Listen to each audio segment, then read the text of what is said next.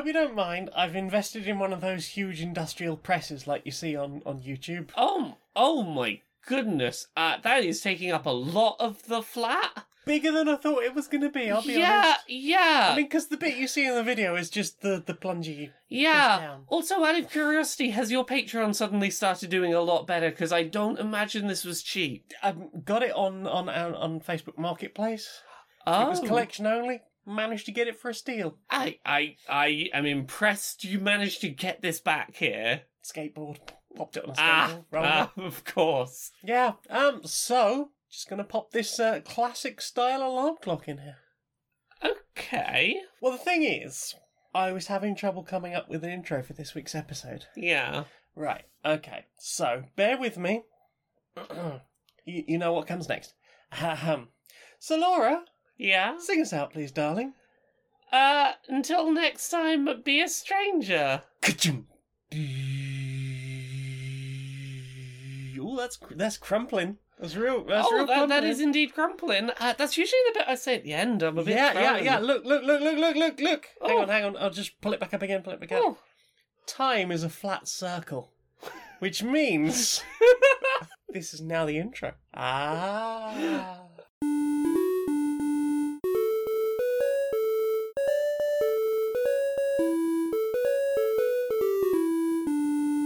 Greetings, strangers, queer and peasant. I'm not Laura Kate Dale. And I'm not Jane Eris Magnet, and welcome to another episode of Queer and Pleasant Strangers. I am adjusting to life outside of that intro. I. Uh, sometimes Jane will come to this show with an intro, and she won't tell me what the punchline is we're working towards in advance. She'll just sort of just go, just, in- in just play in the space with me, and um, occasionally, uh, occasionally a skit will end, and I will just sit there in stunned reverie for for just a minute. While I cackle like a fool. How how are you doing now that you have well and truly got me? Feeling better for a laugh, I'll be honest. I mean, laugh's good for the soul. It's very good. It's given given the, the state of everything. indeed, This is good to have a bit of a laugh. indeed, indeed. Yeah, they're onto Yeah. something with that whole laughter yoga nonsense. Yeah. What they hadn't considered is sticking a clock clock in a in an industrial press. to make time a flat Flat circle. circle. um, so what have you played this week? We start with things we've played. It's one of the sections of the show. That is a section of the show that we do. Yeah. We played a game, What what did we play? a classic that we have played before. Ooh. and very much enjoyed, although not the same version. We played some Wind Waker Hood. yes, we started playing Wind Waker HD. Yes. Uh, this is your first time playing the the Yes. HD version of the game, so I'll, I'll ask you for your, your thoughts. Well, how are you feeling about this port? It, it's shiny. Yeah, that game polishes up real nice. I like the, the volumetric lighting and Yeah. the, the ed- edge lighting on some it things. requires very little work to still look like a very contemporary game. I, I have, I'll be honest, I've struggled a bit with the button placement. I mean, that'll always happen playing a thing on a new platform. Yeah, and like the fact that I don't have to have like a whole section of of of, of my items. It's like, oh, I don't have to have a space for this. This is where I put the Wind Waker. This is where I put the claws and and and, and such. Uh, there's just Yes. a, a D-pad. The Wind Waker's on the D-pad, so it's not taking up a space. The sailcloth is no longer a equipable item, so you don't have to take a deep, uh, like a face button space on it. I'm told that's the same with bombs and the claw as well. so- Yeah, yeah, you can just do the things without needing to take up space on your quick menu, which you don't have to pause to access. You can just sort of quick select things. Yeah. Um, I really like this version of the game. I like being able to have the map open at all times while you're sailing the sea. Mhm. I think that's a really nice change. Um, I like a lot of the little tweaks to. Um, I like the fact that going to see Tingle is now a built-in part of the narrative, even if Tingle's functionality no longer actually works in this version of the game because You don't need him for anything. uh, well you need you need him, but like the item he gives you, the um Tingle bottle. Oh, yes. Uh, yes, yes. yeah, he gives you an item that just doesn't work anymore because they shut the Miiverse servers down on the Wii U. Ooh, and also yes. Which is why I'm quietly hoping that this eventually gets Switch port so that Tingle can once again have a functionality that a few years later will become debunked and no one will use. I mean, are they planning to introduce some kind of community thing into the Switch? Who knows? I mean, it's, Ah. it feels like it's been too much hassle overall for Nintendo to do that. Yeah, I, I imagine they'd replace it with something yet again entirely different, a different tingle thing. But uh, Oh, tinkle tingle. yeah, I, I like being able to have have the map open at all times. Um, there's there's a lot of little tweaks, like um when you're first fighting the guy who teaches you how to do sword techniques. The first time you do an incorrect input, he doesn't beat you up straight away. Mhm. Um, so you've got at least one chance to do the incorrect input and go, "Oops, fuck, didn't mean to do that." My bad. Yeah, just little quality of life stuff. Yeah, little quality of life stuff, and eventually we'll get the speedy sale. Yeah, the speedy sale won't be too far off. Um, that game holds up really nicely. Yeah, I mean, even like the GameCube version does. We've Yeah. I played that a couple of years ago, just before you bought the Wii U. In fact, Yeah. It's it's we've not played through replayed through a huge amount of it. Like I think we got to the Kukuri Forest dungeon and I think we got the key in it for the boss. we are. Yeah, I think I just got that. You got the boomerang. I know you had the boomerang. Just got so the boomerang. Yeah. We've gotten that far. Um, I got through the Forsaken Fortress the first time without alerting the guards once. Not once. Not once. I'm very good. No, even a once. Not even a once. There was a close call where I fell off a ledge and then had to take a diverted route, but it turned out fine. You did fine, just fine. Just fine. hmm Well, uh, what else have you played?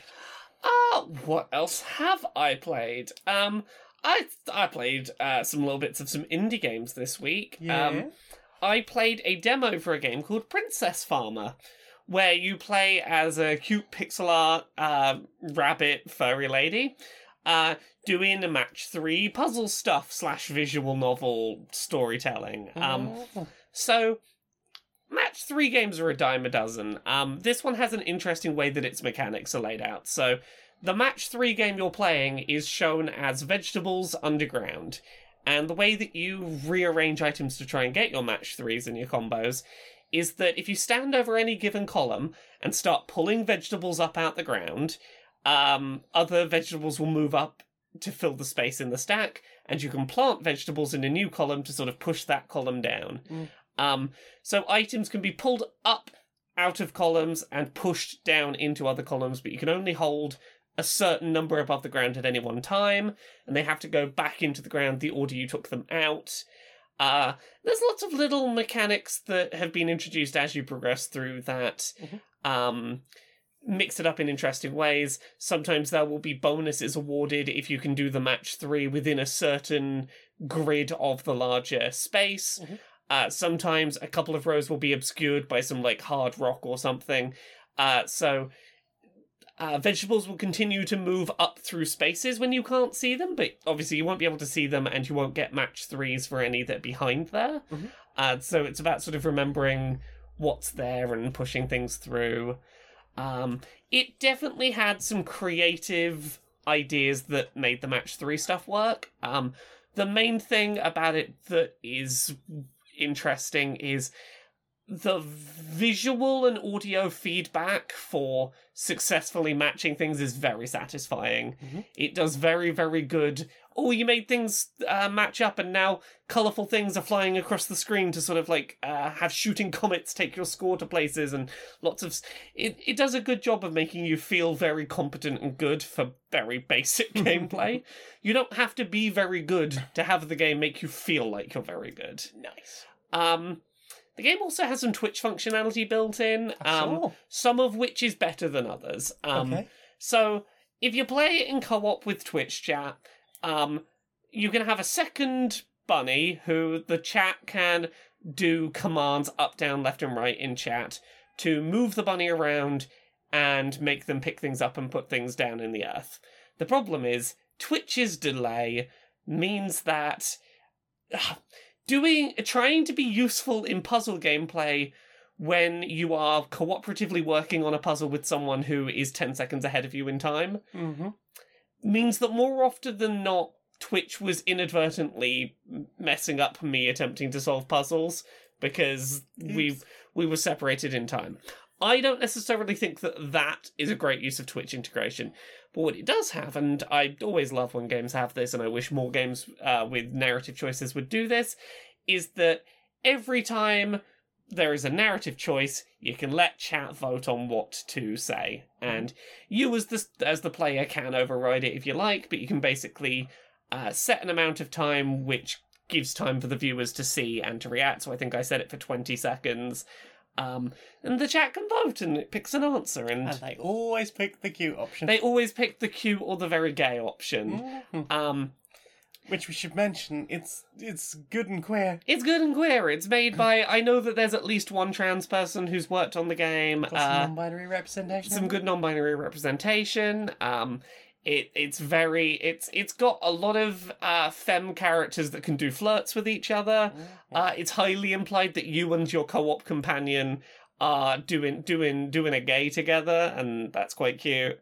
It's it's a charming little game. Um, I would say there is a demo that's probably like an hour or so long that you can go check out on Steam currently.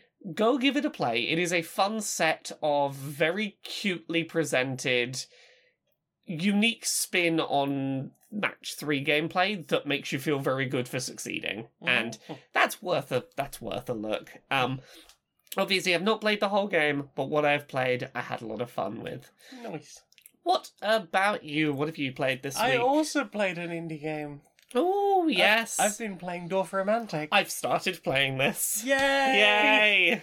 Uh, so Dorfromantik is a tile laying game of high score chasing, basically, and that's it.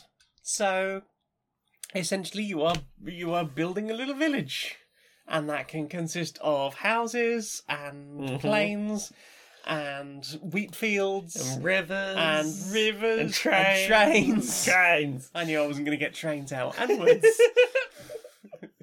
Uh, basically, you will score more highly if your hexes match all of the points around them. So if you have like uh, you you try and c- connect as many people pieces as possible that have matching pieces, you will get higher scores, and the higher the score, the better you do ultimately. I have not in any way, shape, or form cared about the scoring system in this game. I, my first few days of playing this, I didn't give a damn about the score system. I was like, I, I had, and I have built a small village, and there is a little train that runs through the, through the village, and there's people here. They get on the train here, and they go all the way to this place over here, and they they get off there, and sometimes they do shopping there. And there's a little house along the way, and there's another little house along the way, and and they drive past the wheat fields, and there are there is a big scary forest, and sometimes there is a deer. That is 100% how I am currently playing. I'm just making nice, calming little cities with no pressure and no stress and listening to the very good chill music. so chill. Oh, It was the most soothing game I've played in ages. yeah. Doesn't surprise me. Uh, but you, you say that that's how you were playing it. What's changed? Um, I just started to get a bit bored with it. that's fair. Like I, I like I played it. I went pretty hard on it. Yeah. I was like, I'm dilating. I'm just gonna lie here and play Dorfromantik. and I played it very hard, like constantly for two or three days. And then I was like, you know, I'm just gonna try and do some of the challenges because you've got little challenges Yeah. that pop up periodically, and there are like sometimes you'll find um, a little hex somewhere out in the void from where you start because you start in this just sort of vaguely greyish void, and or sometimes just sort of a pastel color, and it'll just be a a hex of planes and like a stack of things and you just pop them down. And sometimes you just find like a little hex that's highlighted somewhere out in the void. And if you can get to it and complete whatever challenge is on it you you will get like another challenge for later on. And it might be something Mm. like make a uh, a, a a river or or like a, a a piece a single piece of water that is 60 tiles big Ooh. or make a train track that is 50 t- tiles big I suspect at some point I will get onto this and start doing the same, but for now I'm still firmly in. i'm building my pretty I'm dwarf. building a pretty, pretty village. Mhm. And that's where I'm at. It's a beautiful game. It's very calming, Yeah. and basically you have a, a stack of tiles, and they will have various bits of, of, of the sort of the biomes we've mentioned. Uh, Eventually, you will start to get things uh, th- this, where you have like a, a challenge on that tile. Hmm. So it might be like a a forest has a number of trees on it. Put this o- onto a single continuous patch of forest that is 300 trees big. Hmm. And when you get it, you will get more tiles in your stack. And that is how you can keep sort of pushing the game forward. Yeah. And it, it's basically just keep trying to complete the, the tiles. Sometimes there'll be um, special requests where you have to wall off a section. Hmm. So it'll be like you create 10 fields and then you need to create uh, a border around that of anything else just to close that off. That field is shut and you'll get like extra tiles and extra points for that. It's just so charming and cute. Yeah. And it's nice to watch the little steam trains go up and down and little boats go up and down and the Mm. birds flap across and, and little deers. It's it's very very soothing and satisfying. Yeah. I mean, even when you're sort of playing it more seriously and like trying to get all the things, it's still very calm. Yeah. Yeah, it's just very chill and very calm and very good and, and soothing to the mind. Like even when you're like you've got big spread out areas and like sections that are sort of going a bit spidery because you haven't Hmm. got quite the tile you want to put in a space, or you're trying to particularly make one continuous thing. Yeah. It becomes more a case of like, okay, where have I got just just this bit that fits most of these? Yeah. Get a few more points. Um, uh, apparently on the leaderboards, I'm currently ranked like twenty one thousandth or something. Don't know how good that is. I guess it's 21,000 out of some. Um, I'm very- but I'm very much enjoying it. And it's only like seven, eight quid on Steam, I Yeah. think. Yeah. You can get a version with the soundtrack if you want. Uh, It's, it's very charming and very chill. Yeah. Um, it's still in early access, I should warn. Yes. But it is complete enough right now. As far as I can tell, the only thing they're going to add to this in future is a creative mode, right. which I guess is like just unlimited. Yeah. play. there's there's there's enough in this right now that I don't feel like I'm being shortchanged if this is all that's ever in there. Yeah, like this isn't gonna be something like um, ooh, uh, was it D- Towns? Yeah. A game that never got finished. You're not going to get 40 minutes into this and they're going to go, sorry, you've reached the end of the current content. Uh, Please, please, please us- stay with us. Like there is a, there is a very very playable game, a lot to do in it Yeah. if you are into adorable low poly puzzle games. Yeah. Yeah. Uh, what else have you played? I've been playing another indie game this week. Uh, indie game I'm section. yeah, which I'm excited to get back to. I'm probably going to stream it again on Wednesday. Uh, so this game is called Later Alligator. Uh, I'd been meaning to play this for a while. It came to Switch in North America, like I think like two months ago, Ooh. uh, and it was a bit delayed coming to the, the to Europe, but it's finally out on the Switch. It is a adorable game of uh, cartoon alligators uh, in cart in, in alligator New York City. Um, it follows the Dice Funk naming structure of just stick a word in front of a real place name. Uh, so this is just alligator New York City, Mhm. uh, and you are a detective who has met this um, young alligator who is part of seemingly a crime family, and he's afraid he might have blabbed something about the family's business. And he thinks they're gonna murder him. He's very panicked. He's very like, I keep hearing about the event, and it's happening, and they're gonna, they're gonna, they're gonna, they're gonna kill me off. Um, it very quickly becomes apparent that's not what's happening. Uh, it's very clear he's got the wrong end of the stick, but you're basically tasked with going and meeting all of his various alligator relatives and trying to get information on what is the event. Um, all of the characters are brimming with personality, very exaggerated, very fun to interact with. Oh. Um, the biggest strength is the variety of personalities and writing styles of these characters. Um, but the general idea is you go find a character to talk to, uh, you interact with them, and eventually they will offer up a mini game which you have to complete in order to sort of earn their trust and find out a little bit more about what the event is. And these mini games are all very fun, very charming, very uh, amusing. Um, I'm trying to think of a good example one that's like not too spoilery. Um, okay, so there's one where you meet this character who's uh, basically he went on holiday and now his phone isn't working properly. Um, after he went to go see a spooky weird house on holiday. Uh, and you're handed his phone, and you're basically trying to exercise his phone of ghosts. there are ghosts hiding in some of his holiday photos. Uh, and you're basically having to go and like work out how to get the ghosts out of his phone. Uh, there is one in which there's this adorable little girl, and you're helping her do a heist of a um, uh, one of those claw machines. Mhm. Uh, so you're, you're helping her do her crime of the century.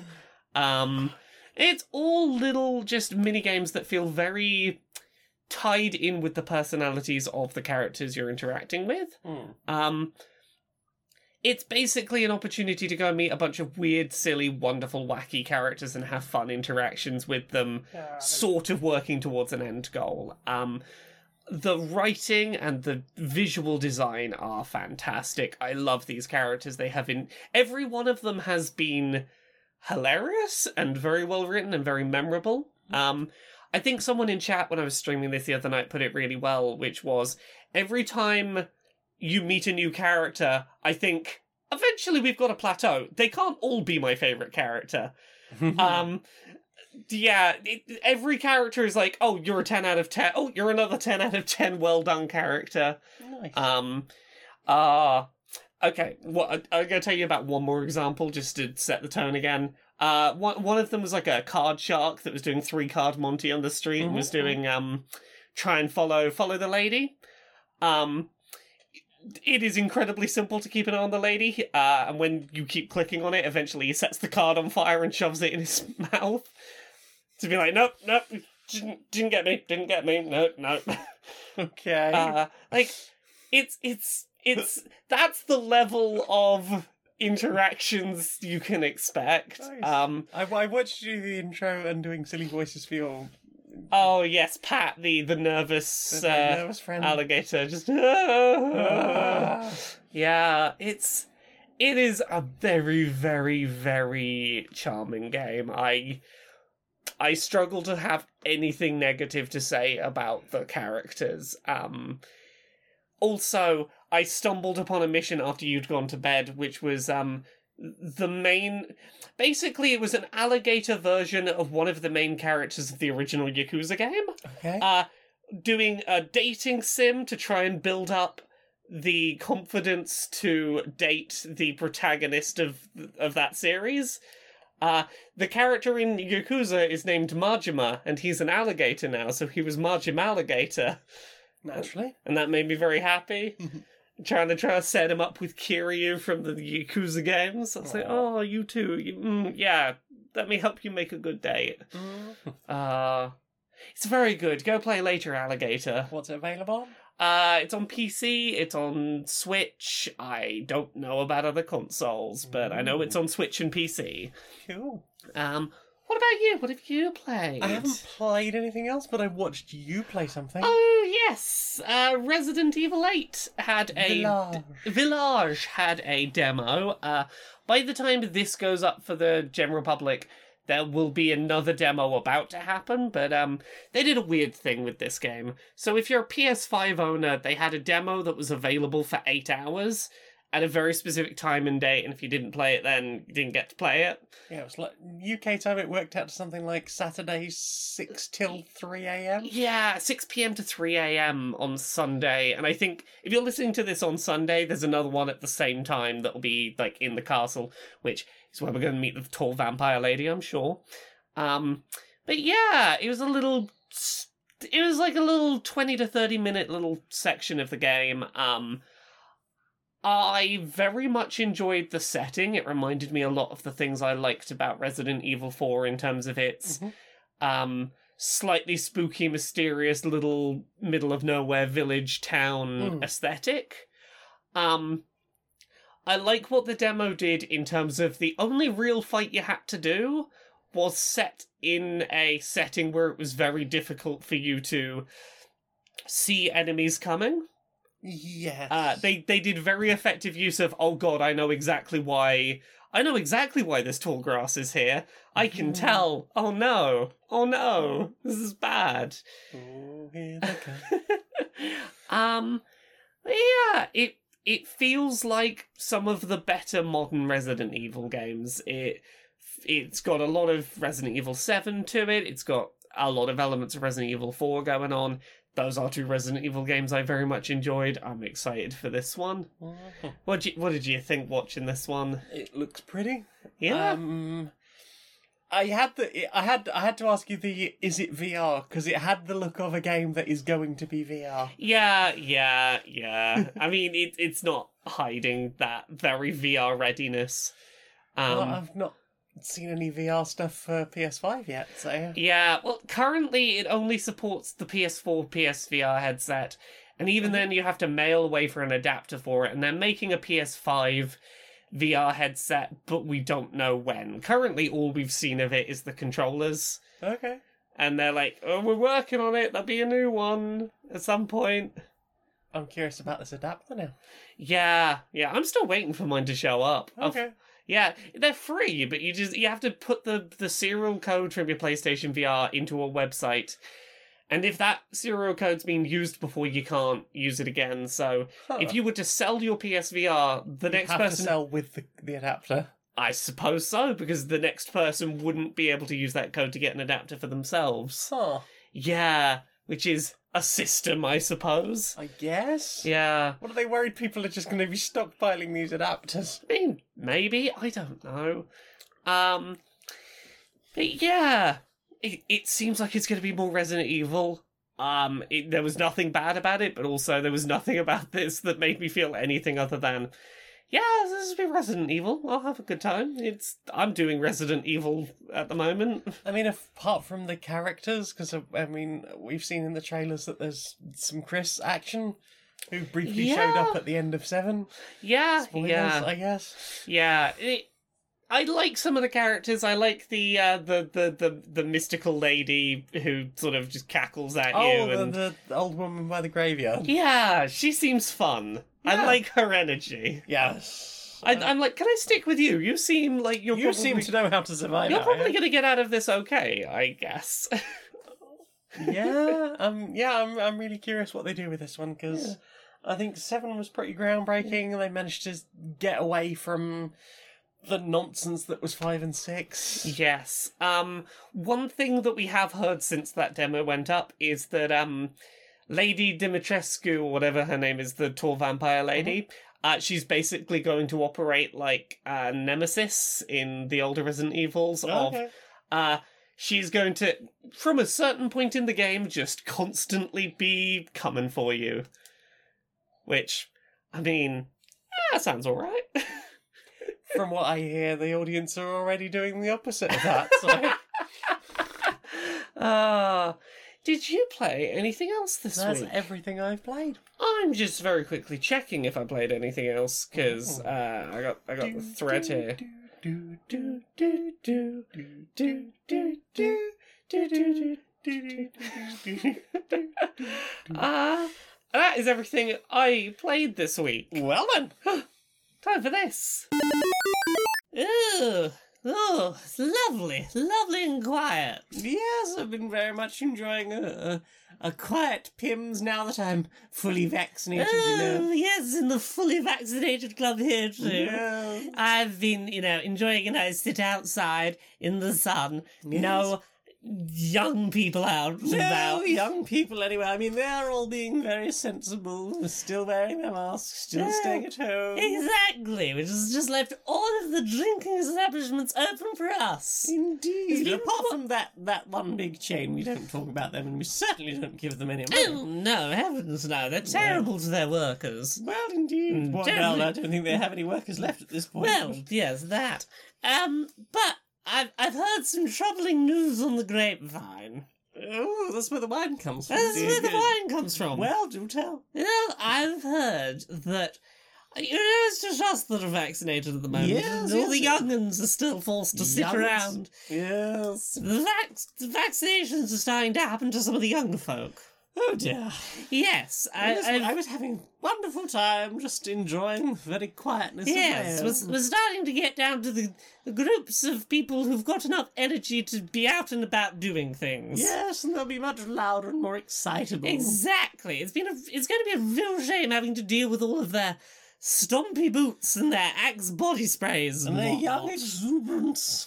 Oh goodness! Well, how's about this?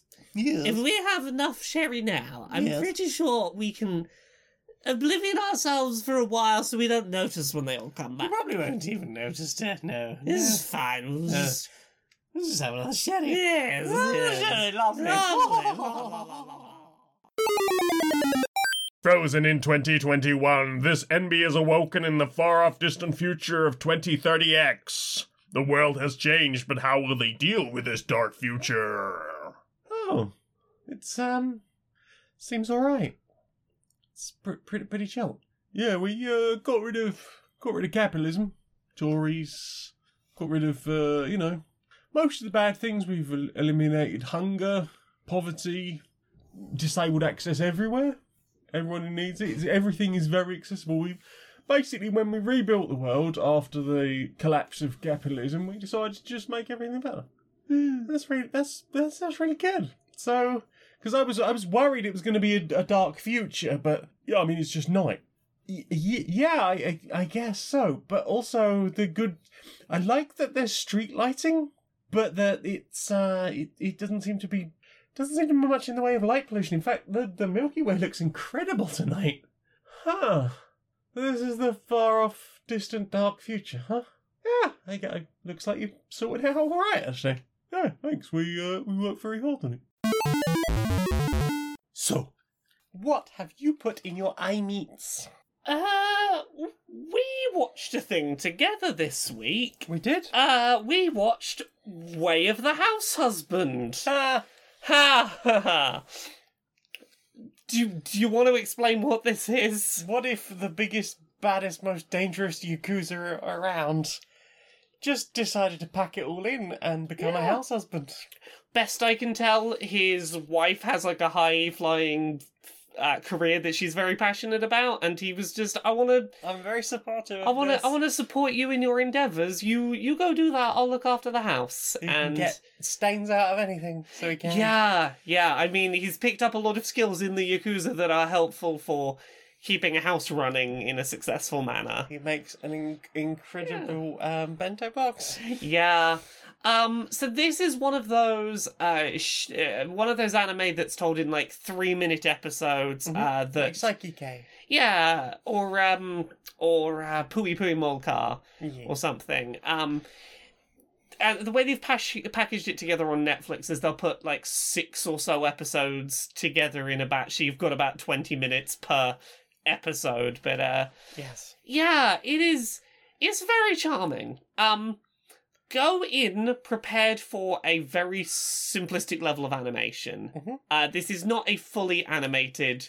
It's like Shall- partially animated single shit, single cells. Yeah, so this is based on a comic, and when the when the creator was contacted about making a show out of it, he was apparently very adamant. I don't want to do this if it's going to be an anime. I want it to be a moving comic, Mhm. and I think that very much comes across. And yeah, there's a definitely. Like the or the um, the times you just see like a random word sliding up the screen. Yeah, there's a lot of dynamic uh, aspects going on in terms of how uh, it moves from what would essentially be from frame to frame Mm-hmm. or uh, dramatic effect on uh, posed shots. And there is movement, just go It's- in, don't get surprised when you go in and it's very simplistic. Yeah, like lots of parallax of like here is just a static person, here is another static person, and they're slightly just sliding Yeah. to one side in some way or moving around. Yeah, but I mean, I think that's half of its charm. Is Oh, it's yeah. it's all of the episodes are three minutes long, which means that by nature they have to be very frantic and very uh, all over the place. And I think that that simplistic style helps emphasize the comedy and the pacing.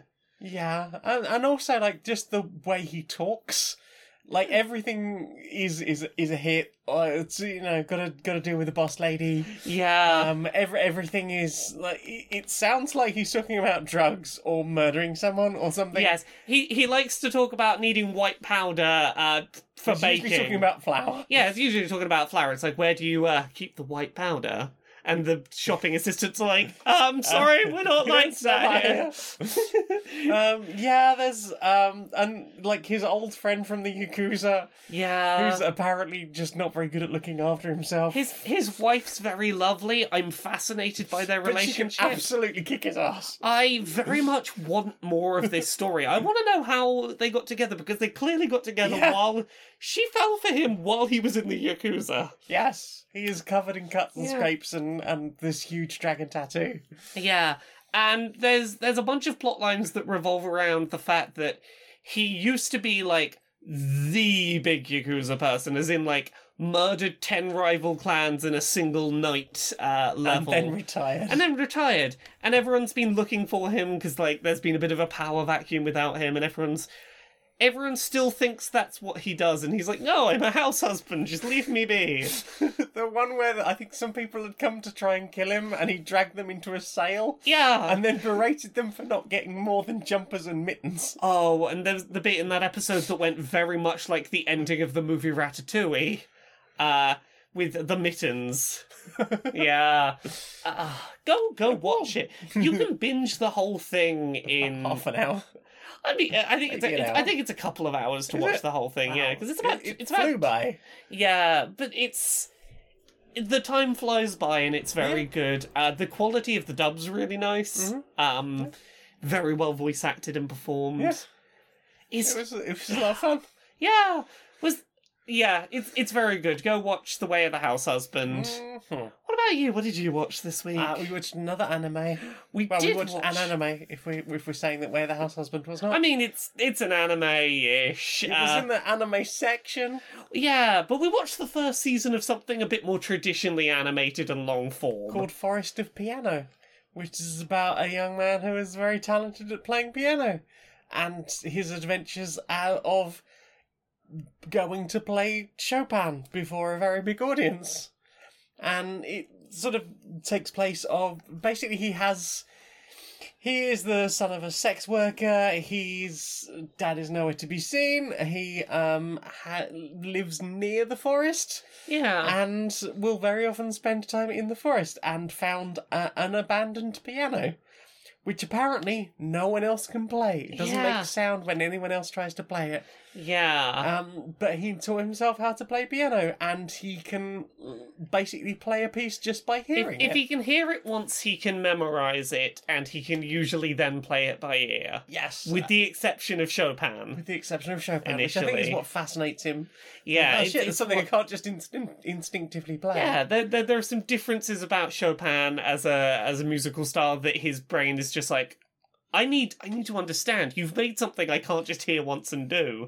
Mhm. Um, yes, and you've got his friend on the other side who is the classically trained, uh, from a very young age musician, Yes, um, perfect by the numbers, uh, reading sheet music, Oh yes, uh, perfectly replicate the, the, music as perfect. yes, exactly as it is on the sheet, and it's got the. Pa- this is a sports anime. It's it's narratively and structurally, it's a sports anime. I can It, see it. it is very much um the tournament arc rivalry structure of sports anime.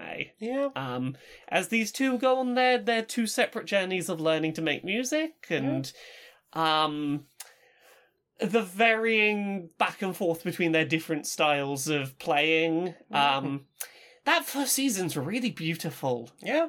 It's heartwarming and it has a real respect for the beauty of uh, classical music.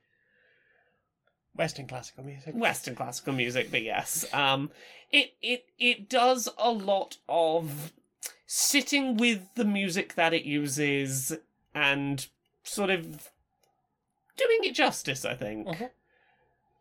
Ah, I think yeah, I think they, they, they play some very beautiful piano music. yeah, Um, it's very well done. Like the the scenery of the, of the forests, um, the the sort of the, the fun school stuff that Yeah. all the interactions there, and then like the early um getting into competition stuff yeah. is is really interesting. There is um There's a few key points in here which are beautifully done, sort of drama wise. Won't spoil anything. Yeah, Um, yeah, One involving a fire is yeah. is like there is a lot of emotion in in that Yes. scene that is I think really well done.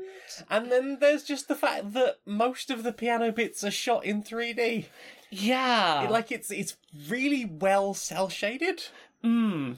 But you like w- there was a bit in the first episode when the piano was starting to sort of spin around, Yeah. spin around him, and we were like, "That's 3D." The, yeah. It's really well The- done. But the, the switching back and forth between 2D and 3D is not nearly as jarring as I had expected, and I, th- I think really does justice to the fluidity of the piano playing. yes, That's something that I think this does really well as well. Is it I'm makes pretty sure, sure it's spot on finger movement. yeah, it it does a really good job of making sure to spend a lot of its time actually showing you the finger movements doing during a lot of the playing, which I think is to its credit. yeah, and to, and to try and break that up a bit, it likes to do these big s- spinning Michael Bay shots. Yeah.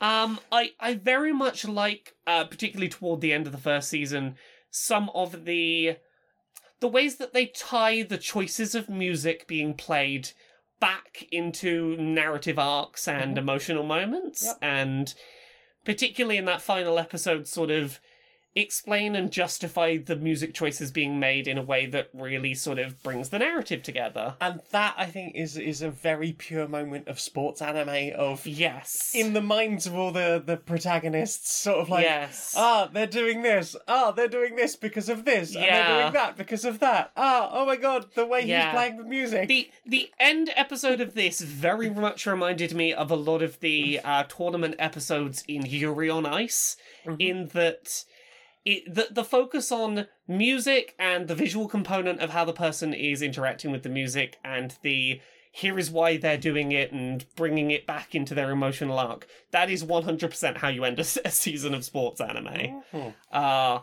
but yeah, I'm really eager to binge the second season of Yeah. this. Because there's two seasons up on Netflix. Yeah, yeah, I Don't know how that snuck up on us. yeah, I'm curious where it goes from here. Yeah. Um, I think this was one of the ones that Netflix brought us to from the uh, pick me something Mm. random. Yeah, yeah, Or I'd been flicking through Yeah. the anime section again, Yeah, as I often do. Can't find anything to watch. yeah. I uh, go go watch Forest of Piano. It's Yeah, very good. It's um, beautiful. it definitely it picks up once it's gotten a few episodes in. Mm-hmm. Uh, its first few are nice, but like. It definitely has a moment where it starts to pick up in quality. yeah, I think. Yeah, I'd agree with that. Yeah. Like, obviously, you, you need all that to get to the story, and like just the the characters in this are really fascinating. Like the music teacher, uh, obviously the rival, some of the other kids when they get to the the first um, competition. Wendy. Yes. Oh, yes, Wendy. Wendy and the Toilet Princess. Toilet princess. Toilet Princess. Yeah, it's adorable. Um, yeah. Have you watched anything else? Ah, I know I've watched at least something else. At Um, least uh, something else. at least to something else, yes. Uh, I watched a more than two hour long uh, YouTube essay called A Brief History of Homestuck Oh. uh, by Sarah Z. Uh, yeah, it's on the screen, which is what reminded me to be like, oh, I should mention that I saw mention that. Um, so for anyone who doesn't know anything about Homestuck, um, Homestuck is a webcomic that ran for nearly a decade. Uh, the thing that made it interesting was that it sort of involved a lot of flash player elements. So some pages of it would be interactive. You've had little mini games, or you'd have uh, point and click adventure stuff to do. Um, it initially starts off almost like a like a very video game esque point and click adventure narrative, um, and then it sort of morphs into something much bigger and grander and more unwieldy. Um, a big part of why it became as popular as it did is sort of in the middle of the narrative they introduced uh, these character cool, uh, characters called trolls, which you might have seen at comic conventions and things. That that grey thing with yellow horns. They were very popular for a few years at, at conventions. Um, basically, there were lots of them with lots of different personality types, and as such, it made it very easy for people to latch onto. There's the one that I relate to, and um, they became a big part of fandom culture in uh, like I think at their peak was like five years ago. Um, but the whole story of uh, that how Homestuck happened over the last decade is fascinating. From uh, it's it's an eight hundred thousand word narrative Oof. um, that has had like weird controversies with uh, uh, very lengthy hiatuses and um, kickstarters for video game adaptations and um, a sort of sequel that happened. Um, yeah, this brief history of Homestuck video is a is about as good of a summary of Homestuck as you could hope to have without reading 800,000 words of sprawling, very complex, um, esoteric narrative. Yeah, as I understand it, Homestuck was over by the time I'd even heard of it the first time. Yeah, And then people were like, don't even don't even start. You'll It's- never finish it in your lifetime. you, yeah, honestly, yes. Um, and uh, it's it's. It's a there's a bit of a night uh, a nightmare of archival around it because Flash Player died and killed off a lot of the interactive elements that previously worked. Um, Wasn't Strong Bad part of that community? Uh, Strong Bad was not by the same person. No. I No. don't know why I thought that. It's a different thing. Um, but you can find a downloadable offline client that will let you download all of Homestuck in a f- version that still functions. Oh, um, I have done so, and I'm watching this two-hour plus documentary. Did make me go, you know what? I kind of want to go back through it because I can't say that it is worthwhile at all points. It sometimes is. It it course corrects its own lore in some weird ways and it makes some weird narrative choices in places. But there are moments of it that genuinely are effective and impactful and it's i kind of want to go back through it in the same way that i kind of want to go back through but never will all of naruto. Um yeah if you've ever been curious about homestuck from the outside a brief history of homestuck it's like two hours and 15 minutes long but it's a very good watch. I think I know. I was thinking of Strong Bad. I'm pretty sure that's Homestar Runner. Yes, Homestar Runner. Yeah. it's got a host in it. Yes, it does have a host, and it was a Flash thing. Mhm. Yeah, I, okay, I see where you got that from. Uh, what about you? What have you watched this week? Uh, I've been watching a bunch of uh, North of the Border videos on YouTube. oh, this I, is the person that makes yeah. dioramas. I caught a little bit of one of these over dinner. Yeah, we watched the um the building a uh, Breath of the Wild Guardian, shooting at a little link with shield up, and it lights up and it's very cool. Um, the one I I bumped into the other day was uh Calcifer from uh, Howl's Moving Castle, Ooh. and it's a little diorama of just a little fireplace with Calcifer on it and like little little blocks and all making making all the little um like the kettle and stuff to hang over the uh the um the little fireplace. Yeah. All- uh, it's like a little grill, I suppose, Mm. and stuff as well, and, and all the little equipment, and it's it's really beautifully done. Yeah. Um, yeah. Uh, there's there's there's a whole bunch of just like little dioramas this person's made. That that Link and the Guardian one that we watched over dinner, I Hmm. wasn't convinced until a bunch of little details at the end really transformed it into something pretty special. Yeah, that, that thing did. Uh, They they clearly had a vision of like I'm doing this and this isn't going to look great now, but when I add this to it, aha, they know what they're doing in the background. indeed. Uh, that's everything I've watched this week. I think. Mm, What hmm. about you? I'm just having a double. You're check. just checking. I'm just doing a double check. A check of double. Mm. That is everything I've watched. Well then, time for this. Laura, Laura, we've got a new sponsor. Who's our new sponsor? Well, do you want to use the internet securely without people spying on you? That's Uh, definitely the reason. Uh, I, I, I mean, I've not really cared to uh, thought too much about people spying on me. Would you and a group of up to four other people like to form a group together and be not seen online by your local government? Well, I mean, not being seen by my local government does sound appealing. Uh, I- I- are you- is there nothing else I could use this service for?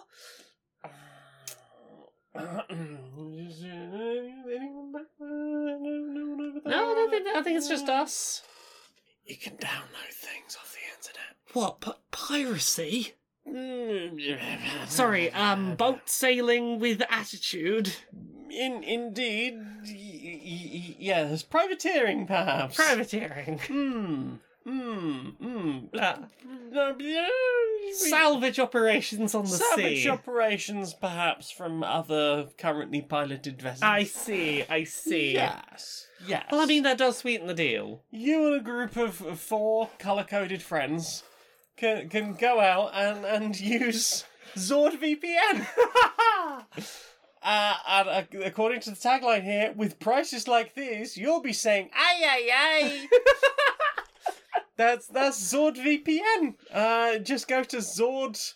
Uh, dot megazord.lol dot net and enter the code QNPS 164 I- 164 we'll say 164 and see what happens Yeah. Uh, I, I mean, look, this means I'm going to be able to download the show with all the fighting Transforming people, and also that the government won't know that I'm one of the people that pilots the big robot. well, exactly you wouldn't want anyone people knowing that you're Yeah. one of the people that pilots the big robots I, I, I probably shouldn't put it in the podcast. Oh, I'll remember to edit it out. yeah that's zordvpn.megazord.lol.net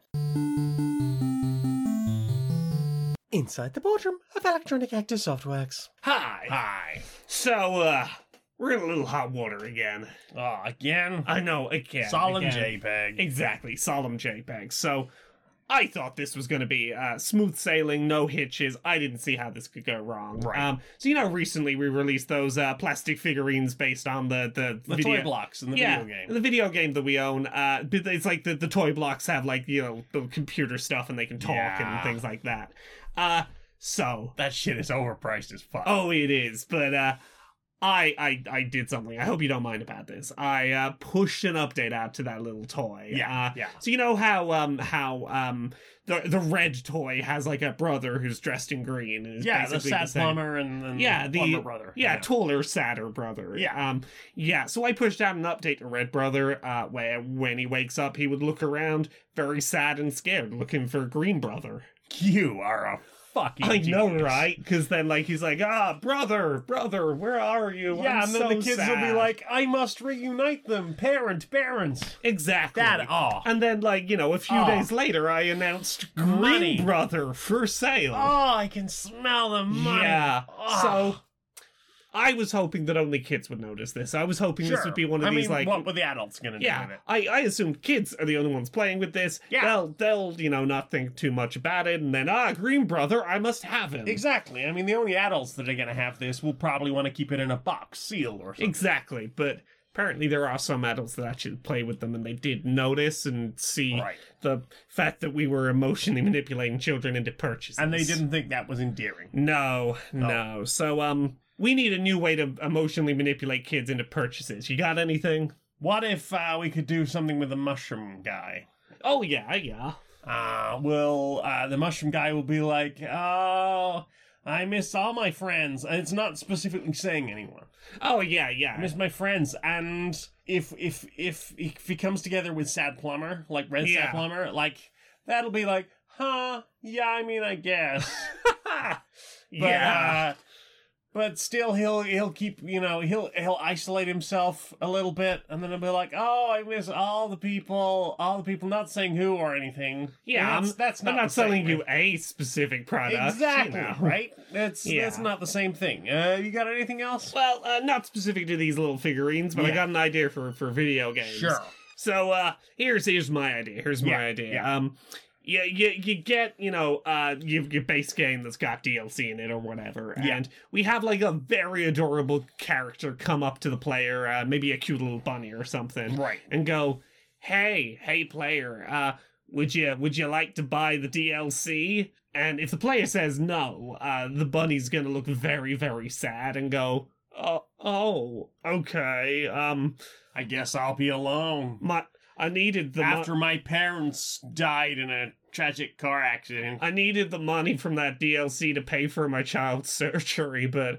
I guess little Timmy's gonna have to die. I guess it's myxomatosis for everyone this summer. Yeah. And sort of just, you know, adorably start to, like, you know, hop away and then look back with a very sad, forlorn face going, Single Are you- tear. Are you sure you don't want to buy the DLC? Just please, my family is sick. Exactly. You are a fucking genius. I know.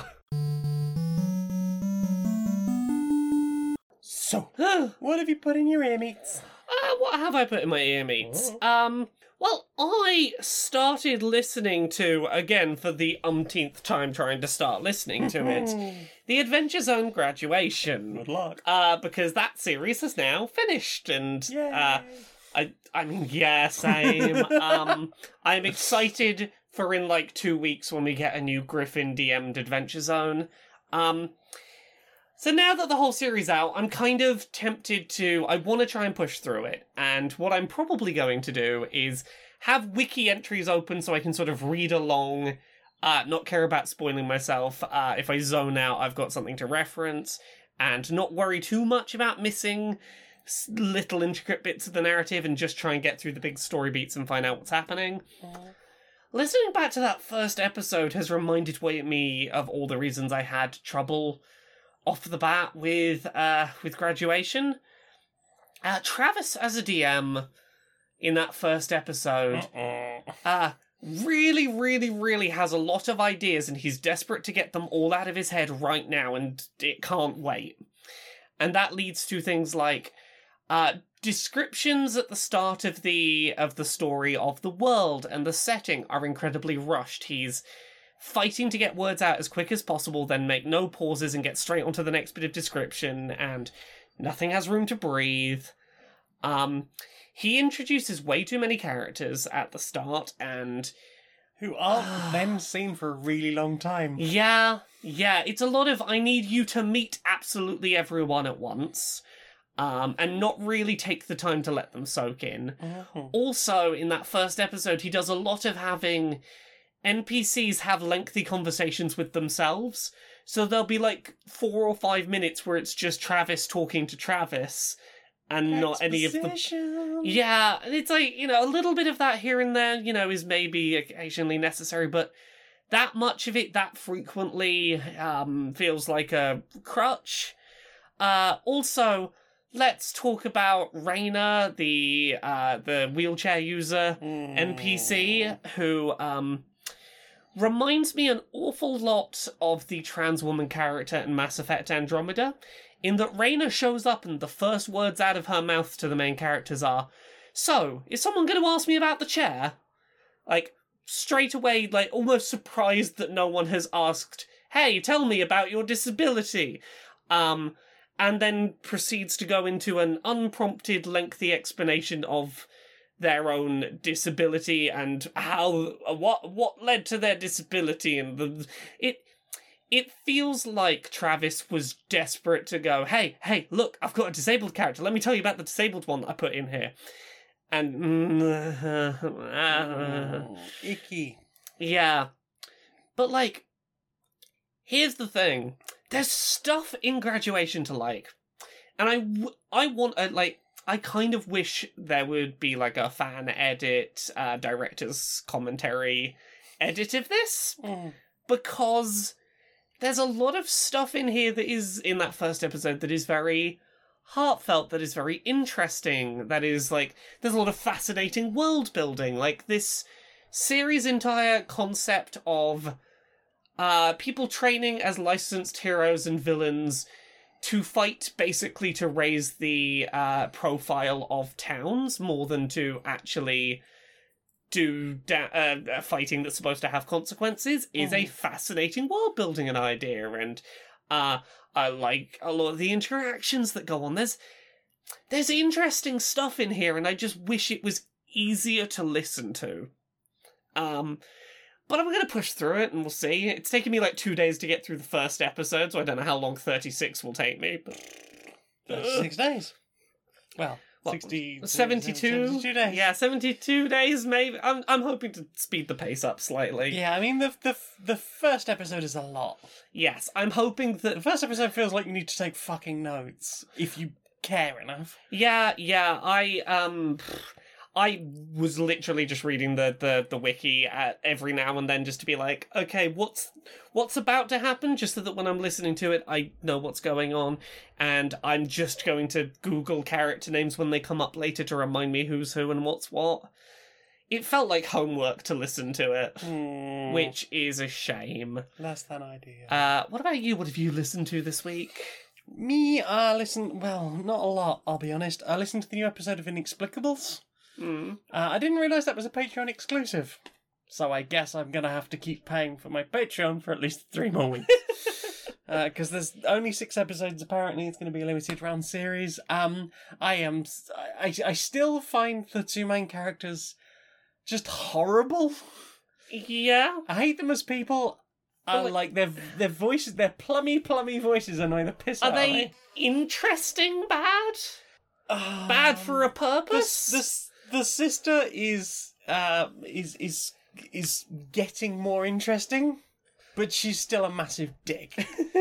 Um the brother is just this horrible arsehole most of the time um he, he he's got real thomas covenant vibes if anyone's ever read that Hmm. of just the this whole well I don't believe in the thing that you're talking about so I'm going to I'm just going to go on the way my own way. Oh I think you're probably uh, you're embezzling money from the, this charity blah blah blah blah blah so I'm going to just be a complete arsehole about it. In fact you could let me in on that. You could help me I can embezzle too yes one one one and I just want to headbutt him I'm tired hearing you explain him. It's just horrible. Um, but yeah, like the it it is a, a fascinating concept. Um, with three episodes in now, you're either going to listen to it or you're not. Basically, their their their mum who died in the like before the first episode was running a charity to support um supernatural beings vampires werewolves Okay. that sort of thing and it is uh, like a this this group of people who are basically trying to hold themselves together people who care for them people who keep them in the community um, people people who um you know are, are trying their best people who interact with them Yeah. sometimes with bad consequences uh, sirens for example Yeah. um, and like it's it's it's basically you've got the the the, the kids, especially the brother, who's just like. I don't believe it. I think it's all bollocks. I think this is all theatrics and bullshit. And you're trying to you you conned my mother out of her money, and and I'm gonna find a way to get it back. And the sister's just like, I'm drunk all the time, and I'm gonna do some really problematic shit. But also, she is the first one that sees a vampire, and she's like, "Oh, okay, I'll take this a bit more seriously now." And I think that's why I'm warming to her. Yeah. Whereas the bro- brother remains just this horrible little shit with a nasty secret that somehow involves the Financial Conduct Authority.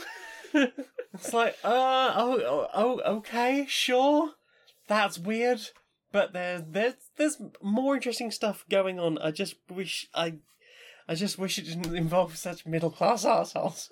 Yeah. Uh, what about you? Have you listened to anything I listened to some new music. Mm. Uh, I listened to a track called 12 Years Howled by Bear Ghost. Whoa. Uh, it's, it sounds like a heavier cousin to surfer rock. Okay. uh, but with the vocals being sort of more speed rap. Um, about two people going out for a nice dancing date one night, and oops, one of them turns out to be a werewolf and it all falls apart. It's Oh. very playfully delivered. There's a lot of personality to the way that the music and the lyrics are performed. It is a fun, upbeat, bouncy rock track. It's it's fascinating to listen to. Can they not go down with the werewolf?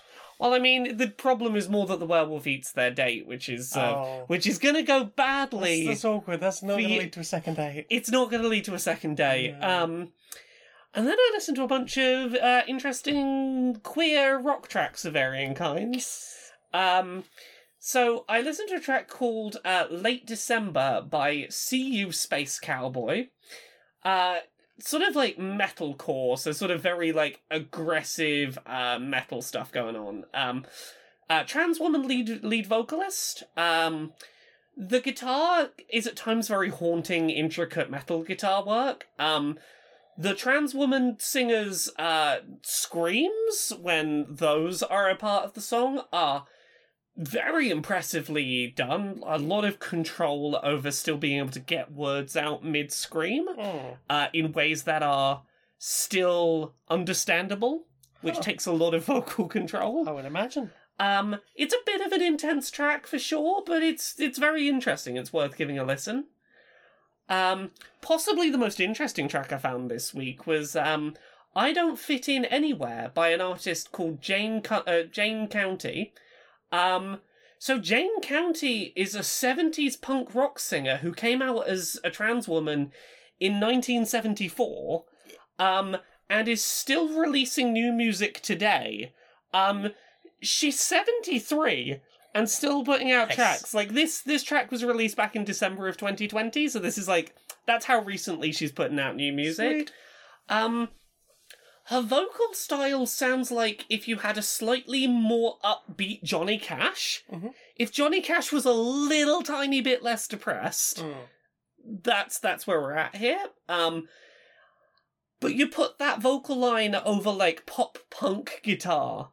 Like Johnny Cash a little bit happier singing over pop punk guitar, which I really dug. Um uh very exaggerated in the sort of presentation in the music video. Um simple but catchy rebellious lyrics. Mhm. I really dig her. Hmm. Like I uh, I did check. She does still perform. She still performs. I'm like, if she's ever in the UK, I'd go see her play. She seems she seems like a blast. Punk never dies. Exactly. Um, and I listened to a track called "Wrong Way" slash "One Way" by RVIVR. Uh, pop punk guitar with a sort of traditional angry a punk vocal line over it. Um, that still manages to be quite fun and energetic. About not letting anyone tell you who to be, even if they're trying to le- legislate your identity away. Don't let anyone stop you being you. Mm. So that's what I listened to this week. What about you? Um, I only listened to one other thing. It was a uh, like an hour and twenty minute long mix. It is uh, uplifting UK hardcore anthem mix by Ryan Harmonic, which I found on YouTube. It's some good uplifting UK.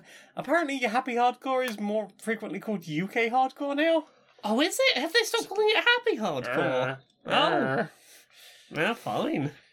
Back in my Back day. in my day. Back in my day, it was happy hardcore. Apparently, it's UK hardcore. Fine, I guess.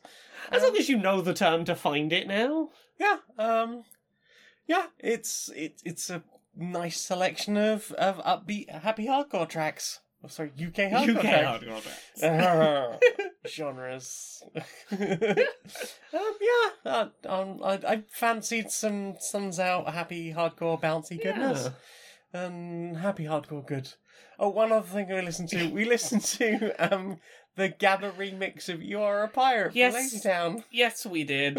Um, it sounded exactly how I imagined it would sound. What if you are a pirate, but Gabba? Yeah, Ding, ding, ding. yeah, I.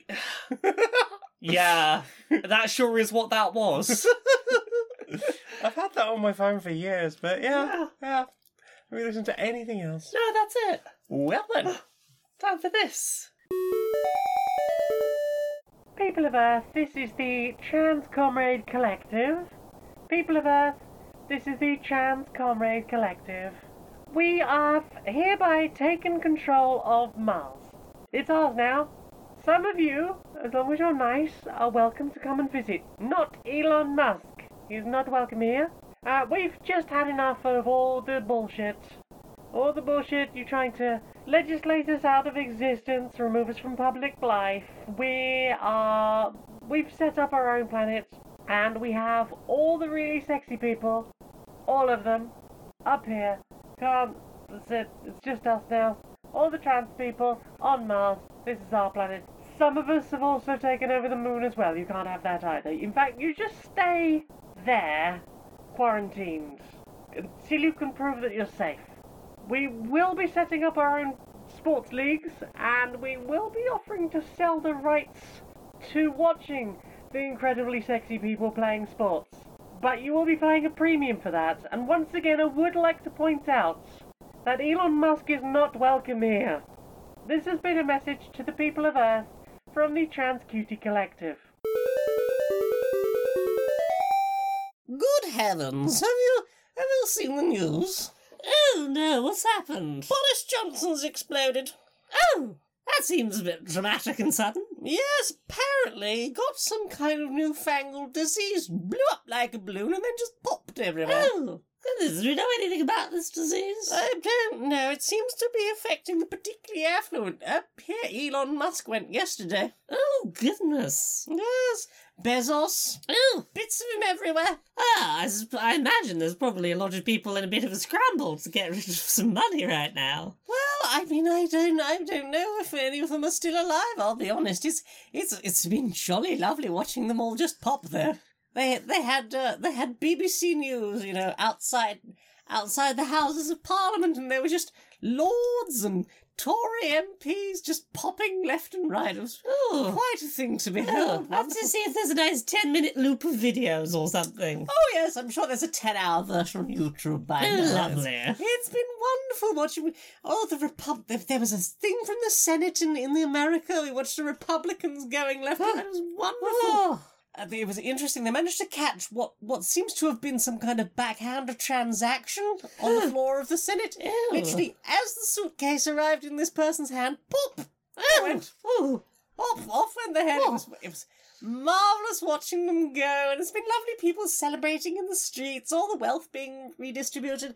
In fact, there has been talk that we're just going to do away with money entirely. I, Completely unnecessary. I mean, it doesn't seem super necessary. We managed without it for centuries. Well, exactly. Let's be honest, most of us didn't have any to start with. Yes. So now we're just doing things much nicer any- and looking after each other. If anything, we had negative money, most of us. Exactly. So we can just get rid of that, as uh, nature has caught up with all these bloody billionaires. Oh, lovely. I'm gonna, I'm gonna go get the computer and start having a look at some of this.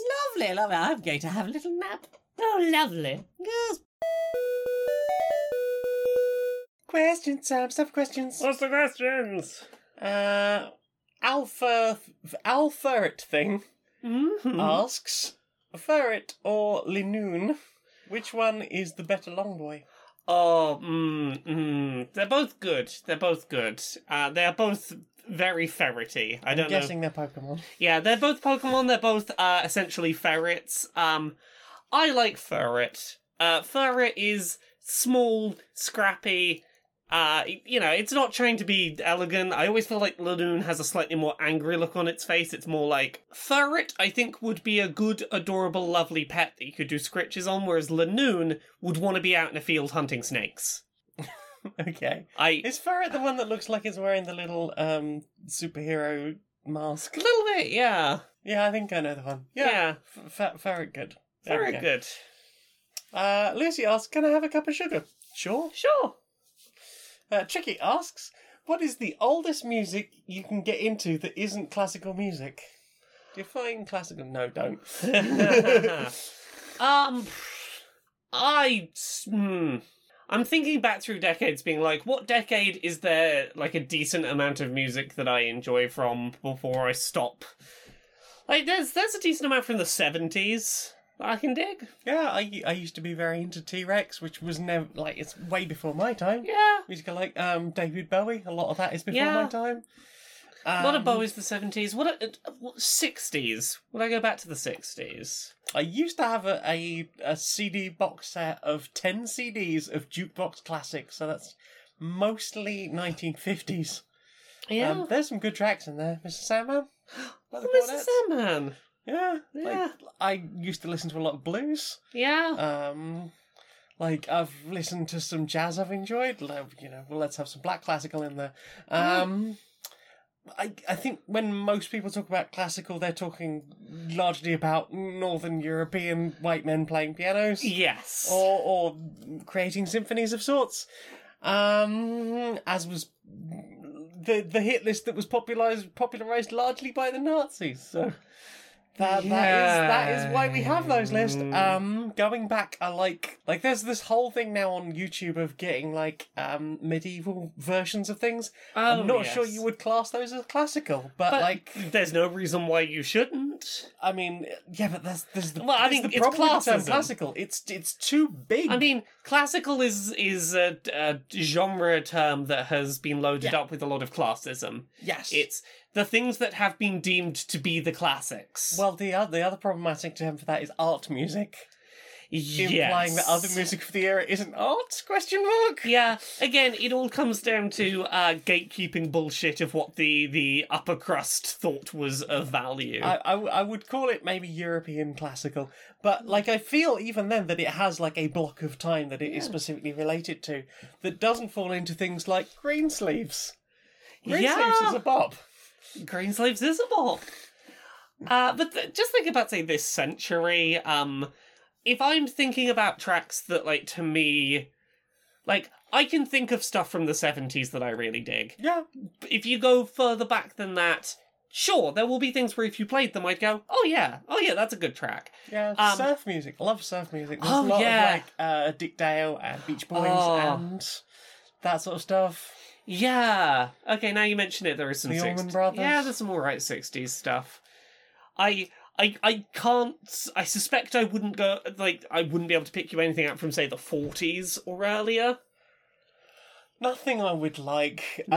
Um, I do, a- I do remember my mum telling me about an argument she had with her dad about um, modern music these days. All your music, go. What are they even singing about? It's all rubbish. And apparently, my aunt turned around to him and went, "Your favourite song is a pink toothbrush and a blue toothbrush." Ah. yeah, I I think that where my interest in music in the last century kicks in is uh when sort of your 1950s rock and roll starts to be a thing and the Elvis. yeah, uh, All basically of that stolen black music. uh, indeed. I I'm not suggesting that Elvis is the progenitor, but I mean like around that era where music there was a definite shift in the kind of things that music were becoming, and that's where I start being like, ah, I start enjoying stuff around here. Yeah, there's some really good Motown tracks. I'm Yeah. not sure what era that is exactly. I related Again- to black and white, but then I realised that black and white ran for quite a long time. Yeah, yeah. Um yeah, I feel like the 1950s is the early is is About the where earliest I can think of. is the, where I can think of things that I enjoy. Yeah, I could I could probably find you track like the names of tracks that I have enjoyed Yeah, but from from that era, yeah. but probably not much much earlier than that. Mm. Uh, second circle of Kel uh, says. Uh, classical. Who needs that newfangled nonsense? Give me a madrigal or any or, or five any day. Agreed. Strongly agreed. Give me a cave person hitting a stick against a rock. Yeah. That's that's that's when music was good. G- give me, give me people banging skulls together. G- give me someone hitting their own stomach and having a giggle. Hambone. a thousand young says favorite polearm, historical or fantasy? Uh, I I'm not gonna have any historical pole arms. No. Um, not not big on them. I think of of pole arms in pop culture. Um, I mainly think of like uh Final Fantasy Dragoon staffs. Yeah, I guess like um Some- something with a- Final Fantasy. Yeah, something with a pointy end and a lot of like dragon wings and a, and fan, uh, f- uh, fancy flourishes on. Mhm. Something like that. Yeah. There you go. There we go. We did it. We I did thought it. of one under pressure. Polearm. Shit. Oh, I have to Google that one. Which one's a polearm? Ah. Uh, big stick with a spike with a with a metal on the end. uh, Phoenix too here. Hi, Phoenix. I love you. Asks dream date for when this whole pandemic has packed it in. Anything that is not in not in this house and where you are there. Or in this house. Where Well, in this house and you are there. Anything where you are here and we get to be within six feet of each other is perfect. Uh, we we dismantle the bed. We push all the stuff that's under the bed into a nice pile in a corner. We push everything to one side and everything to the other side. We put two mattresses down in the middle. uh, we bring a pile of snacks and a pile of beverages. We strip naked and we don't get up except to go to the bathroom. Yeah, For days. Yeah. And we order pizza. Exactly. And like three or four days later, we're like, ah, that was lovely. My lips, my lips. I've done so much kissing. also, my other lips, I have done. mm. Lip based activities. Gary Magic asks, Where's the best way to make an out omelette in microgravity? Um, You get uh, a carton of liquid egg, yeah. you shake it aggressively, uh, you chop your, uh, your uh, onions, your veggies, uh, just as much as you need, and very carefully pour them into the top of the the liquid egg thing. uh, you shake that up a bit more. Uh, you heat your pan, and you sort of pour it very carefully against that, and hopefully the heat of the pan will hold it in place enough. And that, I think, you turning it shouldn't be too difficult. Wouldn't try and flip it; you'll end up hitting a bulkhead or something. And Uh, I think that is probably the best way to make an omelette in uh, microgravity. my suggestion is uh, make it while you're on the ground and bring it up with you. Have a pre-made one. I see a microwave. Yeah. Exactly. Don't don't try and and mix liquids in the, in the room full of fancy tech equipment Mm. that is keeping you alive away from the planet. Uh, Michael asks, uh, "What is uh, a favorite a favorite book or movie you love but isn't talked about enough?" Oh, oh, We'll do one of each. yeah. Um. Uh, so in terms of movies that I remember enjoying, I've not seen this in years, so apologies if it doesn't. Warning if it's problematic. Well, warning if it turns out to be problematic. But I remember really enjoying a movie called Bunny and the Bull. Um, it it's gonna sound a little depressing when I pitch the pitch, but it is it, it's not so much. Um, it is a movie about someone who, after a year of big adventure, ends up becoming very very introverted and probably a bit agoraphobic and is sort of isolating and trapping himself in his apartment and it's a story about the year that led him there. And the thing that I remember really fondly about it that I think is it's very much worth watching if you are interested in visually creative storytelling. Um because it uh, you'll have lots of moments of him walking around the house and looking at something from the house like say um a snow globe, and the next sort of bit of the story that you flash back to will be all in the style of little plastic figurines in a snow globe. oh, cool. Um, or part of it might be set in sort of a newspaper, and it's all sort of uh, papercraft, cut out newspapery wow. people, and it's all told through differing art styles and styles of presentation based on the lens that you're seeing it through. Um, it's the film that I thought about when we were watching um, Sorry to Bother You, and they did the desk dropping down into the people's rooms. Um, in that sort of like, oh, that's a really creative choice of how to portray that. Mhm. This reminded me a lot of that. It's very. It does a lot of very visually interesting stuff that is fascinating to watch. Mhm. Um, it's it's well it's well worth a watch. It is a it is a silly stupid film, and it might it might be problematic. Who the fuck remembers? But I want to go back and rewatch it at some point because I remember it very fascinating to watch I remember it very fondly, and I know that not many people will have watched it because it had a single a single showing just once it was played in the cinema. I saw Ah. it in in the tiny room in that cinema, and there were like eight people in the room. It's one of those like clearly this was not a major theatrical release. Mhm. What about you?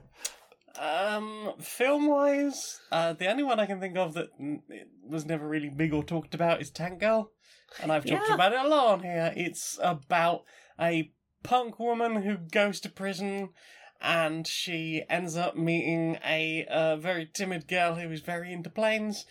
And together they go on an adventure where they meet some kangaroo people and decide to overthrow this tyrannical company, a bunch of capitalists, called the Water and Power Company. And uh, basically, this is post apocalyptic Australia after a meteorite hit the Earth. And now there's no drinking water. Ah, Malcolm McDowell stars. yeah. Uh, do you have a book? Oh, a book that's not talked about enough. Um, Swords of Good Men by Snorri Kristjansson. I, I bring it up every time that anyone asks me for a book recommendation. It's about, well, the first book certainly in the in the Valhalla saga is about um just the the people of this little village slash fortification, and they have to deal with all sorts of weird shit going on. Uh, But basically, the the main problem is that Christianity is coming to uh to to Northern Europe, and basically, uh, the they there there's this whole thing about the old gods and the white the coming of the white Christ. And it's very much about all the people that live in this in this place, and there are a lot of characters to keep track of, but they are all fascinating and the fight scenes in this book are all written in a kind of cinematic style, I think. There's a real pace to them. Or maybe it's just the fact that I got really into them while reading it and just read it at an incredible pace, which is impressive for my dyslexic brain. Um, It's what if uh, an Icelandic gentleman who is a stand up comedian, a former stand up comedian, and a currently a teacher decided to write a s- modern saga to fit in the old style. Um, and as you read through the rest of the book, there is more stuff about the old gods and the new god, and and the problems that that is all causing. Ah. That's pretty fascinating.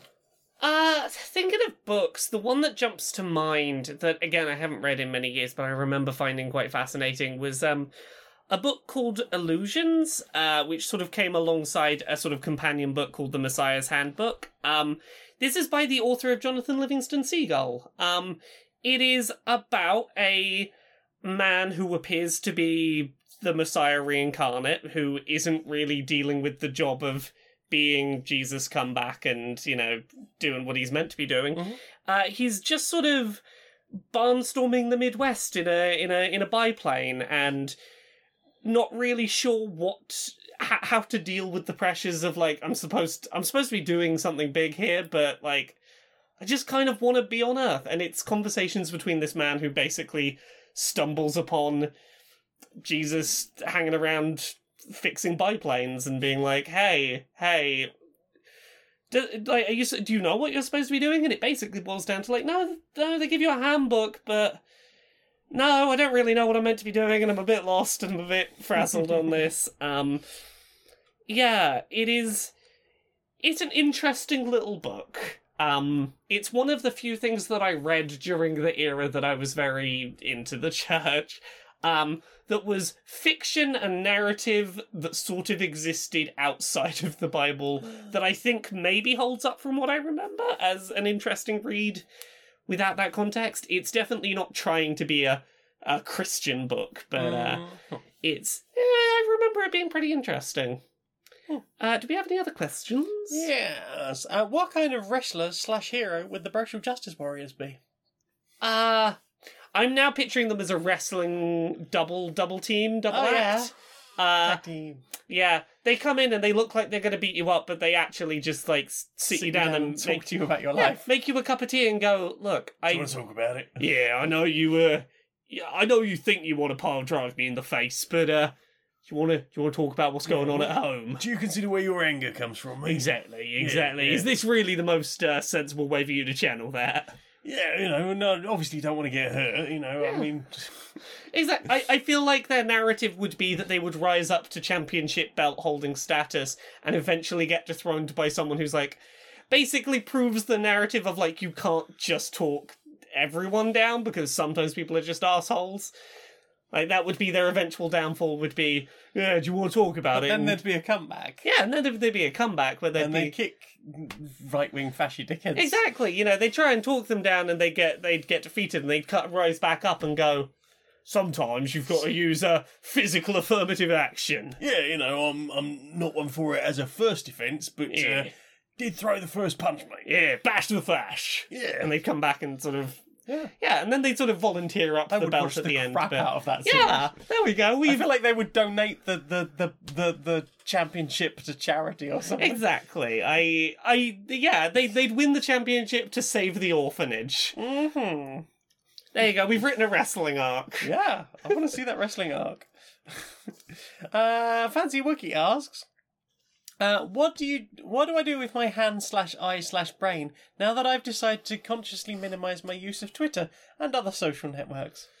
Uh, look up some mindfulness uh tutorials and learn mindfulness. Cat pictures, cat videos. Yeah, Um, read uh, Good News Network. yeah. Uh, Listen to Humans Holler at News. They often talk about nice, positive stories in the news.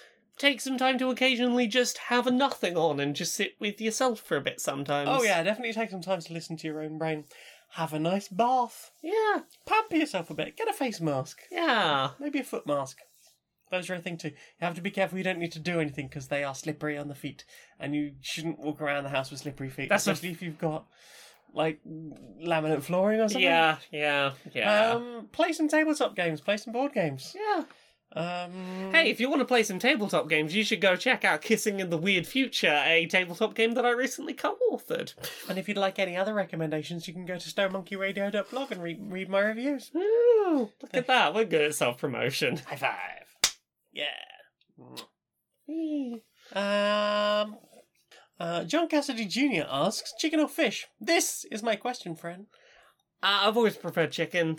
Um, I, I, I don't eat either. No, but like I would rather imitation chicken than imitation fish because I don't like the fish taste very much. Oh no, I want Subway again. That tastes like chicken stuff is good. Oh, that TLC stuff's good. But yeah, Mm. I'm a better, I'm a bigger fan of the chicken flavor than the fish flavor profile. Yeah. Uh, Donning Frost follows up with, um, should we find a new authority on what is meat versus fish to replace the papal decree? If so, who should that authority be? Me. I am the new authority. Fish is meat. Done. Fish, fish is meat. There you go. Uh, Birds. I still love that name. That's great. That's a good use of the double dots. Um, what existing game or franchise would you like to see turned into a weird bot battle royale? Dizzy Oh. games. What's that? The Dizzy games. Oh, oh, it would. Oh, okay. D- The Dizzy games. It's um one hit KOs because Naturally, yeah. single hit to that eggshell, Yes. you're done. mm-hmm. Ah, I still want a proper Pokemon battle royale. Just big, big hundred person Pokemon battle. I choose you. Ah! yes, Just exactly. a bundle. Exactly. Uh, Legend of Zelda. A Oh. hundred people thrown into Hyrule, Hyrule Field, and they have to try and stop Ganondorf. the first one to defeat Ganondorf wins. Ow! You hit me with so many swords. No, Ah. no, not fighting each other. no, no, no. Ganondorf is being hit by multiple swords at once. yep. Ah. Whoever gets the, the last hit in wins. There Which one of you is the hero of Royale? Hero Royale. There you go. Uh, I think, and I might be correct. That is that is all the questions. Well then, time for this. Do you know what I want to see more of? What do you want to see more of? Social Justice Warriors. Social Justice Warriors. Yeah. All right, Larry. All right, Perry. How you doing? I'm uh, not too bad, mate. Not too bad. You uh, you been up to much? Uh, I've been uh, grumbling at the news about LGB Alliance. Oh boy, howdy. Oh boy, oh boy, yeah. So. Yeah, the whole thing with them being basically they they are a hate group. Let's Yep. not dress it up. They Yep. are an anti-trans hate group that in no way actually cares about the rights of LGBT people. Well, no, I mean they came out in support of of uh, conversion therapy. They've been very aggressive to to uh, lesbian and gay people online that I've seen. Yep, they and are. quite frankly, a raising of bisexuals. Yep, they they they uh, are very very much happy to sidle up with the uh, evangelical American right wing. It seems that way. They are very willing to boil down womanhood to nothing more than reproductive organs. Yeah. They are, uh, they are, uh, they exist to be an anti-trans hate group under the, the guise of if we say we're doing it for gay and lesbian people, then people can't say they, they- they're going to sound like homophobes if they say that you know our stance on trans people is bigotry. Yeah, and they're known to have links to neo Nazis, and Yeah. they, you know they've, uh, as I said, been very positive of of uh, uh, of turfs yeah, and conversion conversion therapy, therapy, and all Yeah. sorts. and uh, they managed to get fucking charity status. Oh, hate comes tax free now. Yeah, apparently so, uh, which is not good, as you can imagine. No, no. Uh, as a UK charity, there are certain rules you're supposed to, uh, you know, abide by that involve not being a hateful, bigoted hate crime group against a certain group of people, and their reasoning seems to be, yeah, but we're not doing it to be mean to trans people, so it's not mean to trans people, seems to be their reasoning. Yeah, I mean it's uh, it's uh, it's a thing you can now. Uh, the uh, what was also weird was that the charity commission decided to tweet this news out. Yeah, which they don't typically do for new charities existing. No, it's it's it's weird that this was the thing they decided to uh, tie their all to. They are It's almost- ratio to fuck. It's almost like they're trying to make a statement of support for this one particular group because they know that uh, people are not going to be happy about this. No, you you can there you can write to the government and complain about this. Indeed, which I think you should. Uh, You they're- should. You will need their uh, charity number, which is uh, double one nine four one four eight. That's double one nine four one four eight. Uh, yeah, you can log your concerns about that. There are various threads on, on Twitter about uh, you know how you might want to phrase that and sort of the the key points you would need to hit. And uh, there's also someone's done a nice thread. Well, I say nice thread. It's a thread of hate and a useful. collect- a thread. useful thread collecting together some of the worst things they've said and done. And uh, Yeah. since it has been pointed out that uh, to, to be a charity, you can't be uh, denigrating or, or spreading Yeah. hate, which uh, is all they do. So Yeah. hopefully they won't be a charity for very long. Yeah, what you want to be doing is basically pointing out here is the thing where you uh, you say that a charity should not be hateful, and here is examples of them being hateful towards trans people. Yeah, try not to get too passionate about it because you know how they feel about that. So. Try and be, you know, sort of uh, analytical and slightly detached from from the uh, tone of it, if you can. Yeah, you know, make sure that you're just you are just stating the facts and and keying into where you know what their rules are with regards to that. Yeah. And uh, I, I don't know how much good it will do, but we can but try. We can but try, because otherwise this it sets a rather horrible precedent. Yeah, I mean, how long until Britain First, or you know, the BNP, or you know, Yeah. some other Combat 18? I don't know if they're still a thing. If they decide Yeah. to, uh, you know, just apply for charitable status, you know. Exactly. Ugh. That's just ugly. yeah. Yeah. Count down the weeks. Any day now, hoping to get my uh, my first jab in. Fingers crossed. Yeah.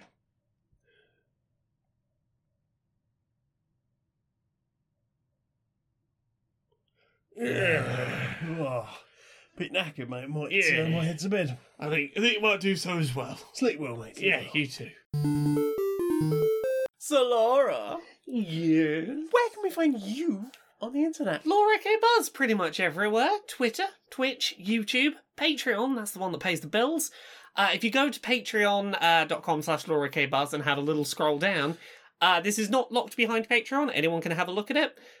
I have linked to Kissing in the Weird Future, which is a tabletop role playing game that I helped create in an hour on a podcast called More Like Guidelines. You can go listen to the podcast uh, or go look at the rules of the game. It is a tabletop game where some evil agents are going through time, breaking up relationships in order to fuck up the timeline. And you gotta go travel to weird worlds full of uh, surreal aliens and help them fall in love and do a smooch to re-establish the timeline.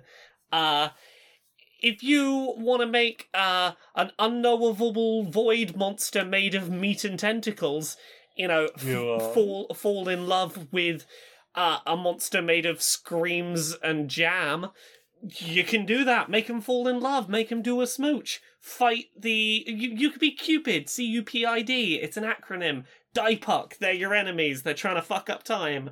Go play it. It's fun. I we had a lot of fun. question uh, from from a sort of Devon Cornwall perspective. Scream on first, or that's a Scots I mean, joke. that's up that's up to you, the player, because it is a very role playing heavy game. It is about you telling stories and you making these kind of decisions. Um, but had so much fun making it. Go go check out the rules for kissing in the weird future and listen to the hour of us coming up with the rules because we had a great time. yeah, Um, there was a lot of using random word generators to generate monster attributes. nice. I like those. Yeah, it's always fun when you've got a game where you can tell the DM. I mean, if you don't want to use our list, pull up a random num- uh, a random word generator and see what you get. Mhm. Um, so yeah. Other than that, I got books. Uh, Uncomfortable Labels. That's about being autistic and trans. It's out now. Things I learned from Mario's butt. It's about video game character butts. It's out now.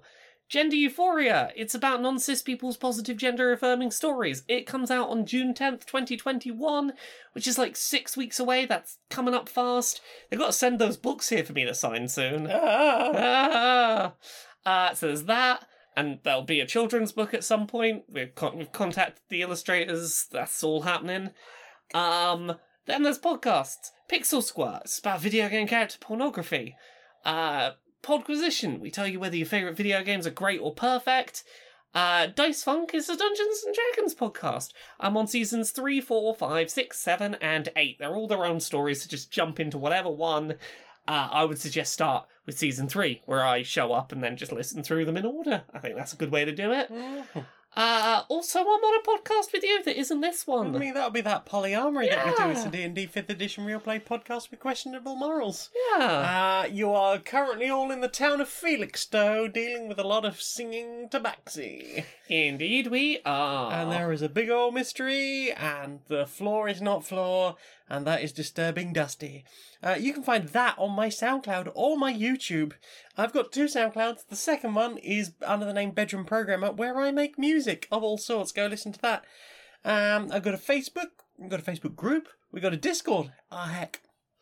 Uh, I've got a Redbubble where I design t-shirts. You can get those. StoneMonkeyRadio.blog, which I mentioned earlier. I have a Twitter where I tweet things and say words and mostly share miserable stories from the UK press because I think it's important to inform people. Uh, Twitch stream on Thursday nights at 19:30 UK time, and I have a Patreon. That's the one that pays my bills for as little as a dollar a month. You can help me justify a 76-hour work week. For ten dollars a month, you can get early access to Queer and Pleasant Strangers and literally everything else I make. Um, yeah, uh, all of my links can be found at streamerlinks.com slash Janeiac, that's J-A-N-E-I-A-C. My Patreon is Stoned Monkey Radio. Laura, would you sing us out, please, darling? Until next time, be a stranger.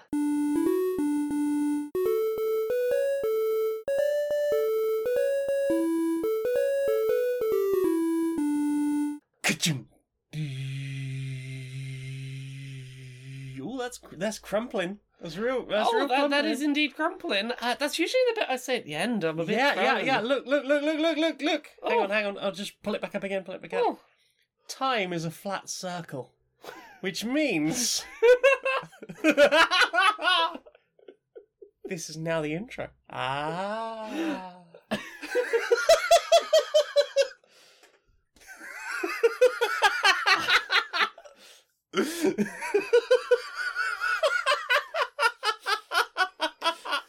oh no, I've broken you.